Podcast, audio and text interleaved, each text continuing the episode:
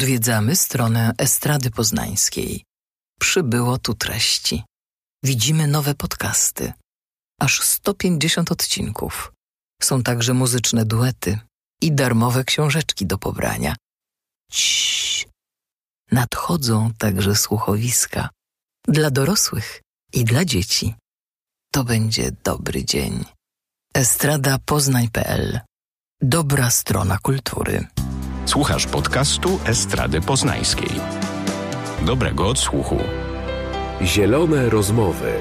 Zaprasza Sylwia Czubała. Do jedenastego odcinka Zielonych Rozmów zaprosiłam wyjątkową gościnię, Wilczycę. Przybyła do nas z Bieszczad, gdzie miesiąc temu zamieszkała wraz z innymi siostrami w norze numer 219a w nadleśnictwie Stupo-Siany. Wilczyco, kiedy powstał wasz kolektyw? Z jakiego powodu go utworzyłyście? Czy jest to kolektyw feministyczny? Ile liczy osób? I skąd pomysł, by wcielić się w zwierzęta? No dobrze, to, e, to po kolei. Kiedy stworzyłyśmy kolektyw, to już jakiś czas temu jesteśmy grupą osób, które już wcześniej były zaangażowane w różne działania i leśne, e, i szerzej związane na przykład z klimatem, ale też w innych obszarach zaangażowane e, aktywistycznie.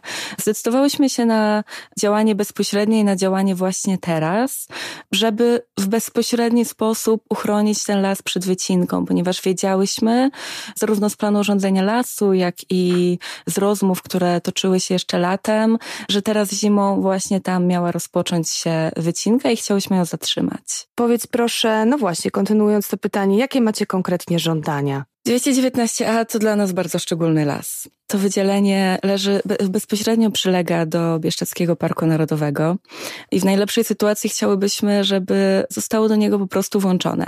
Chociaż jesteśmy w stanie rozmawiać też o innych opcjach ochrony, o stworzeniu rezerwatu. Przede wszystkim chodzi o to, żeby nie wycinać tam żadnych drzew. Tam rosną ponad stuletnie buki, jodły, olbrzymie, monumentalne drzewa i chciałobyśmy, żeby były zachowane nie tylko one, ale e, cała fauna i flora tego bardzo wrażliwego ekosystemu.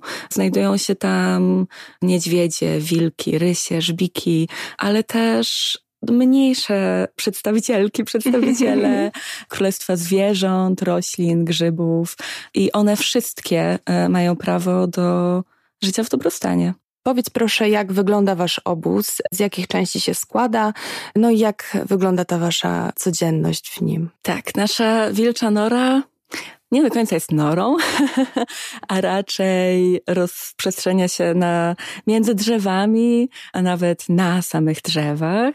W tej chwili mamy tam platformy na drzewach, na których można e, żyć, spać, które są bezpośrednio przymocowane, oczywiście w sposób nieniszczący do drzew, które jednocześnie służą jako blokady e, dróg dojazdowych. Mamy też, no, żeby zablokować, mamy oczywiście też barykady, które są stworzone z patyków i śniegu, codziennie polewane wodą, żeby bardziej zamarzły i żeby były stabilniejsze. Ale chcemy oczywiście trochę rozwinąć tą naszą wewnętrzną infrastrukturę, zbudować tam domki. W tej chwili sporo z nas nocuje w namiotach co też jest w porządku. Namioty można budować śniegiem, wtedy działają trochę jak iglo i jest tam cieplej, co zabawne, od śniegu może być cieplej. Mamy też tipi, które jest takim naszym głównym miejscem spotkań. Taki większy namiot, wzmocniony banerami z recyklingu, w którym spędzamy posiłki, rozmawiamy, po prostu spędzamy czas ze sobą. Bo to też jest ważne, że walczymy, jesteśmy tam, żeby bronić lasu aktywnie, cały czas dobudowujemy coś, ale też chcemy dbać o siebie i o siebie nawzajem. I to wspólne spędzanie czasu jest też tym. Wspomniałaś o tych platformach, Skypodach tak zwanych, to może takie określenie, które też warto wyjaśnić, no bo zastosowałyście tam dosyć radykalne, ja, można tak w cudzysłowie powiedzieć, radykalne formy ochrony przyrody, w tym właśnie stworzyłyście ten Skypod, y, na którym wymieniacie się i wymiennie śpicie. Dla mnie to jest też taka ciekawa metafora, że wycinanie też drzew w obliczu kryzysu klimatycznego, no to takie podcinanie w sumie gałęzi, na której każdy z nas siedzi. Także jest to takie symboliczne też y, działanie. Powiedz, no właśnie, jak się fun- czym jest ten Skypod? O, opisz to i powiedz, e, w jaki sposób tam wyglądają te wasze dyżury. Czy jest to faktycznie niebezpieczne? Czy jest to faktycznie niebezpieczne? Może zaczynając od tego, to zależy od reakcji osób, które tam przyjdą i od tego, co zrobią, ponieważ my jesteśmy w stanie funkcjonować na Skypodach w taki sposób, żeby ani nam, ani nikomu przechodzącemu pod nimi na przykład. Nie mogło to w żaden sposób zagrozić. Zagrożeniem mogą być jedynie ewentualne nieprzychylne osoby z zewnątrz. Ale po kolei jak to działa? Skypod to taka platforma, która jest przymocowana do drzewa z jednej strony, z drugiej jest e, podtrzymywana liną, która przeciągnięta jest przez drogę. I tak jak mówiłaś o tym, że ścinanie drzew jest podcinaniem gałęzi, na której siedzimy i że taki skypod jest symbolem, tak on jest symbolem, ale też bardzo dosłownie właśnie tym jest. To znaczy przycięcie takiej liny faktycznie skutkuje zniszczeniem tej platformy. I mówisz o tym, że to jest radykalne? Jak najbardziej jest i nie boimy się tego słowa. Uważamy, że trzeba działać radykalnie, bo to jest coś, na czym bardzo nam zależy. Dlatego będziemy nie tylko pisząc, nie tylko prosząc, bo to już było robione, tylko własnymi ciałami będziemy bronić tego miejsca. Od początku waszej misji ktoś próbuje was zastraszyć. Czytałam o próbie czy to strucia strumienia, z którego czerpiecie wodę, czy o próbie przebicia opon w aucie, którym tam się poruszacie, że dostarczacie sobie na miejsce prowiant, czy właśnie pożywienie. Macie podejrzenie, kto to taki? Oczywiście, że możemy mieć podejrzenia, a nie wiemy niczego na 100%. Tak, od początku dzieją się takie rzeczy, takie sytuacje jak te chemiczne kostki w strumieniu, szczególnie nas wzburzyły, bo są działaniem nie tylko przeciwko nam, ale też przeciwko całemu temu miejscu, którego chcemy bronić, ale też nie jesteśmy w tym wszystkim bezbronne. Osoby, które przychodzą, żeby nam zaszkodzić, Zostawiają ślady, szczególnie teraz w zimie, po śniegu, nie trudno zauważyć, dokąd wracają i nawet przeprowadziłyśmy pewne dochodzenie i ono dalej będzie się toczyć, więc e, to nie pozostaje bez echa. I kiedy mówię, że nie jesteśmy bezbronne, to też mam wrażenie, że po tych sytuacjach stałyśmy się jeszcze bardziej uważne na to, co może się stać.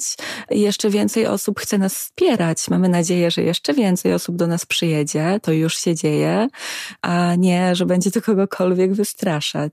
Czyli ta sytuacja, mimo tego, że czasami jest e, dla Was niekomfortowa i trudna, to powoduje, że jeszcze bardziej te relacje, więzi między Wami się zacieśniają. A powiedz proszę, jak to wygląda w kontekście społecznej, e, jakby lokalnej społeczności? Czy macie jakikolwiek kontakt z nimi? Czy tam się też ktoś pojawiał? W ogóle kto Was odwiedza? Odwiedzają nas bardzo różne osoby z całej Polski i nie tylko pojawiły się, to znaczy Oczywiście są też osoby, które mieszkają bliżej, ale faktycznie nie mamy jeszcze jakichś takich stałych relacji z lokalną społecznością i bardzo chciałbyśmy to zmienić, bo bardzo zależy nam na tym, żeby w tym, o czym opowiadamy, mocno wybrzmiało to, że my nie jesteśmy przeciwko lokalnej społeczności, nie jesteśmy też przeciwko pilarzom, którzy tam pracują tak, chcemy zatrzymania wycinki i zdajemy sobie sprawę, że zatrzymanie wycinki, szczególnie kiedy mówimy o większym obszarze, nie tylko o jednym wydzieleniu,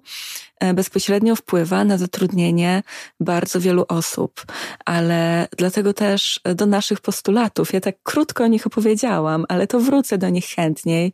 Do naszych postulatów też należy i w sumie bardzo ważnym elementem jest ten e, element społeczny, to znaczy chcemy dążyć do takich rozwiązań, które pozwolą odejście od wycinki, czy odejście od wycinki w tych najcenniejszych miejscach, bo wiemy, że gdzie niegdzie jest ona potrzebna, to odejście y, połączyć też z troską o lokalną społeczność i zapewnieniem pracy, być może w innych obszarach, takich jak na przykład turystyka. Bo wspomniałaś o tym, że ta parcela, której bronicie, e, no jest częścią Bieszczadzkiego Parku Narodowego, czy jest w Otulinie? Tak, tak. Nie jest częścią Bieszczadzkiego Parku Narodowego, chociaż chciałybyśmy, żeby była. Ale jest częścią tego tak zwanego obszaru Natura 2000, tak? Mhm, tak. Skoro tam faktycznie mieści taki starodrzew i, i jak dotarłam też w 2016 roku, gdzieś tam faktycznie podpisano takie dokumenty, że jest to jakby teren szczególnie chroniony, no to z jakiego powodu Lasy Państwowe upatrzyły sobie tą, tą przestrzeń właśnie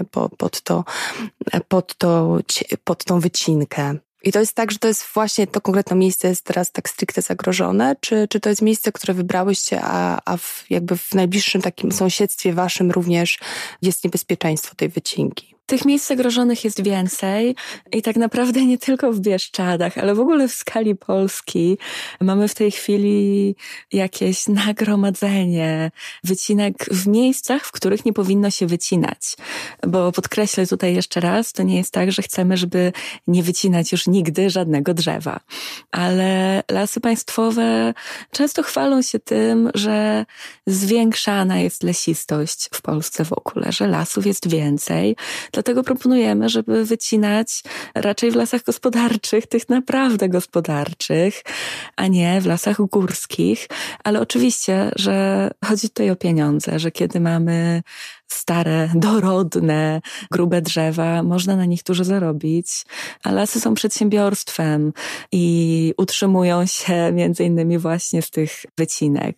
I tutaj wrócę jeszcze raz, pewnie będę tak nawracać przez całe nagranie, do pytania o nasze postulaty, bo jednym z nich jest też reforma lasów państwowych lasów państwowych, które w tej chwili, chociaż teoretycznie jednym z ich celów jest też ochrona przyrody, działają przede wszystkim w naszej ocenie dla zysku zajmują się gospodarką leśną przede wszystkim, a chcemy, żeby oprócz tej gospodarki stawiać nacisk, a nawet przede wszystkim stawiać nacisk na ochronę lasu, zgodnie z tym, co sugerują e, naukowczynie i naukowcy, ale też zgodnie z tym, czego potrzebują ludzie, którzy do niego przychodzą. Bo las to zwierzęta, które w nim mieszkają, przede wszystkim i chcemy oddawać im przestrzeń, której już i tak bardzo dużo zabieramy jako ludzkość w ogóle w skali świata, ale e, wiele lasów też pełni funkcje rekreacyjne, pełni funkcje dla nas, dla ludzi i to też jest niszczone niejednokrotnie przez lasy państwowe. I nie tylko w Bieszczadach, ale też w innych miejscach w Polsce. W tej chwili mamy do czynienia też z wycinkami na przykład w lasach e, pod miejskich, chociażby Wrocław i Las Mokrzański, to z jednej strony zupełnie inna sytuacja. My bronimy lasu, który jest lasem o charakterze naturalnym, górskim, dosyć unikatowym. Tam mamy zdawałoby się zwykły e, las miejski, ale i on pełni szalenie ważną funkcję zarówno dla tych zwierząt, które tam mieszkają, jak i dla ludzi i klimatycznie, i po prostu jako tak zwane płuca miasta, miejsce rekreacji. I tego też chcemy bronić. Jako Wilczyce chcemy bronić wszystkich lasów.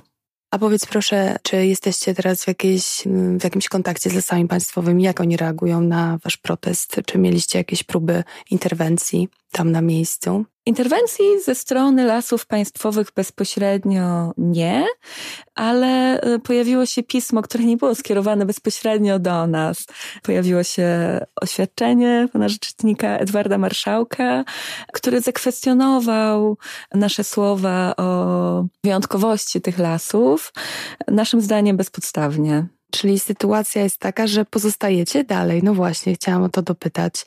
Co planujecie w najbliższym czasie i czy długo zostajecie w lesie? To jak długo zostajemy, zależy tak naprawdę od tego, jak rozwinie się sytuacja. Deklarujemy i tak faktycznie będzie, że zostajemy tam tak długo, jak to będzie potrzebne, żeby nie dopuścić do wycinki. To znaczy, że zostajemy tak długo, aż dowiemy się o jakichś zmianach, które sprawią, że brak tej wycinki będzie zapewniony.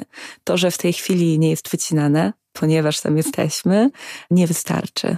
Ile osób tworzy to miejsce? Y, się wymieniacie jakoś, jakby spędzacie czas w obozie rotacyjnie? Czy można do Was dołączyć? Jak wygląda ta społeczność? Czy można dołączyć? To przede wszystkim oczywiście, że tak. To ile jest osób, to pytanie, na które strasznie trudno odpowiedzieć, bo rzeczywiście pojawiają się osoby, które przyjeżdżają i wyjeżdżają. I tak wymieniamy się. Są osoby, które zdecydowały się zamieszkać tam bardzo długo. Są osoby, które przyjeżdżają do nas nawet na weekend i to też jest super. To zawsze dodaje świeżej energii, więc zapraszamy nawet na krótko. Jak wygląda taki dzień w Norze? jakbyś miała powiedzieć, od przebudzenia? Och, każdy dzień może wyglądać inaczej. Przebudzenie się wymaga trochę samozaparcia, -hmm. wyjście ze śpiwora na zimno. I oczywiście w tej chwili dużo czasu spędzamy dobudowując jeszcze jakieś elementy obozu, ale też, tak jak mówiłam wcześniej, spędzamy wspólnie czas w tipi, przygotowujemy jedzenie, jemy je wspólnie i bardzo chcemy, e, żeby ten wspólny czas też coraz bardziej był taką częścią naszej codzienności, żebyśmy mogły też bawić się, spędzić czas w przyjemny sposób, ponieważ w naszym manifestie mówimy o tym, że chcemy kierować się radykalną empatią i troską. I to jest oczywiście empatia dla całego otoczenia, dla przyrody, której jesteśmy częścią, ale też no właśnie, kiedy jesteśmy częścią, to też dla siebie nawzajem i dla siebie samych. Dlatego chcemy odpoczywać, chcemy regenerować się i mamy nadzieję, że jeżeli będzie nas więcej, to będzie o to łatwiej. Czyli y, jest szansa na to, że rozwinie się tam coś w skali takiego obozu dla puszczy, że na przykład na wiosnę przyjedzie więcej osób y, i, i będzie to takie właśnie regularne działanie wspólnotowe na miejscu, też o takim właśnie charakterze no, nawiązywania jakichś pogłębionych relacji między sobą, ale też właśnie z tą lokalną społecznością. Tak, dokładnie taką mamy nadzieję. Oczywiście, że nie każda może zdecydować się na rzucenie wszystko, mm -hmm. wszystkiego i pojechanie w Bieszczady natychmiast. Też z różnych powodów, czasem zdrowotnych. Nie zawsze możemy przyjechać tam w środku zimy, ale mamy już sporo osób, które deklarują, że chcą nas odwiedzić na wiosnę, więc tak, będzie się wtedy działo coraz więcej. I czuję, że tworzymy wspólnotę też z tymi osobami, które nie są w tej chwili na miejscu, bo pytałaś, czy można dołączyć. Oczywiście można dołączyć przyjeżdżając na miejsce i do tego najbardziej zapraszamy, ale składamy się też z osób, które znajdują się w tej chwili w różnych miejscach w całej Polsce i pomagają nam, czy to medialnie, czy organizując jakieś zbiórki, bo cały czas potrzebujemy też różnych sprzętów i w ten sposób też można być e, jedną z nas. Widziałam, że tą waszą codzienność dokumentujecie też w sposób taki niecodzienny, na przykład poprzez rysunki. Tak, mamy wilczyce, które mają różne talenty i decydują się nimi dzielić. E, I to jest wspaniałe. Jeżeli przyjadą do nas jakieś pieśniarki, to może zaprezentujemy piosenkę o życiu w norze. Tak, dzielimy się tym, co, co tam faktycznie powstaje z potrzeby chwili. Może jeszcze na sam koniec e, takie pytanie, jak można Was wesprzeć? Też nie tylko jeżeli chodzi o obecność taką fizyczną, bo nie każdy może, ale czy można wesprzeć Was również w inny sposób? Tak, e, można nas wesprzeć przyjeżdżając przede wszystkim, ale e, jeżeli chcecie wesprzeć nas w inny sposób, to zapraszamy na nasze media społecznościowe i tam piszemy o tym, czego potrzebujemy. Ogłaszamy też zbiórkę i Chciałbyśmy żyć w takim świecie, w którym nie potrzebujemy zbierać co chwilę na coś pieniędzy. Szczególnie, że sporo mówimy też o takiej antykapitalistycznej postawie, ale w tej chwili potrzebujemy konkretnych sprzętów, które pomogą nam lepiej chronić lasu. Dlatego, jeżeli jesteście w stanie, to każda złotówka się liczy i zostanie wykorzystana właśnie na to. Fajnie, pięknie się też Was czyta na Facebooku opis, e, bo jesteście feministyczną grupą, czyli są to faktycznie wilczyce. Domagacie się sprawiedliwości międzygatunkowej. Jesteście też queerowe, właśnie antykapitalistyczne i zapraszacie kobiety czy facetów też do obozu? Tak, to jest bardzo ważny element naszej tożsamości jako grupy, że jesteśmy grupą queerową, feministyczną i antykapitalistyczną. I oczywiście, że ona nie składa się tylko z kobiet. Jesteśmy grupą różnych osób, ludzkich, chociaż zdarzają się też czasem e, osoby psie I są wśród nas osoby nieheteronormatywne, są wśród nas osoby niebinarne, ale też to absolutnie nie jest jakimkolwiek warunkiem wejścia. To, co jest ważne, to faktycznie e, wyznawanie tych samych wartości. Nie ma u nas miejsca zdecydowanie na jakiekolwiek przejawy queerfobii, na jakieś przywiązanie do patriarchatu, na faszyzm, na rasizm. I bardzo nam zależy na tym, żeby działać w opozycji do kapitalizmu jako systemu ekonomicznego, ale też jako takiego systemu społecznego. Po prostu nie chcemy, żeby w tym, co robimy, kierować się przede wszystkim zyskiem i chcemy tworzyć relacje w inny sposób, właśnie opierając się o troskę, empatię, które rozumiemy szerzej niż tylko dbanie o jakieś codzienne sprawy. Rozumiemy to raczej jako wspólne działanie dla dobrostanu wszystkich. I zapewne też chodzi o taką niehierarchiczność, czyli to, że nie ma jakichś wyszczególnionych ról, że wszystkim się dzielicie kolektywnie razem, e, robicie to wspólnie. No, myślę, myślę, że zachęcająco to wybrzmiało i myślę, że mam nadzieję, że udało nam się zachęcić osoby do odwiedzenia Was, e, jeżeli nie fizycznie na miejscu, to chociaż na fanpage'u i może późniejszych odwiedzin. E, także dziękuję Ci bardzo, Liczyco, za tą rozmowę. Producentem podcastu jest Estrada Poznańska. Więcej na estrada.poznan.pl Zielone rozmowy.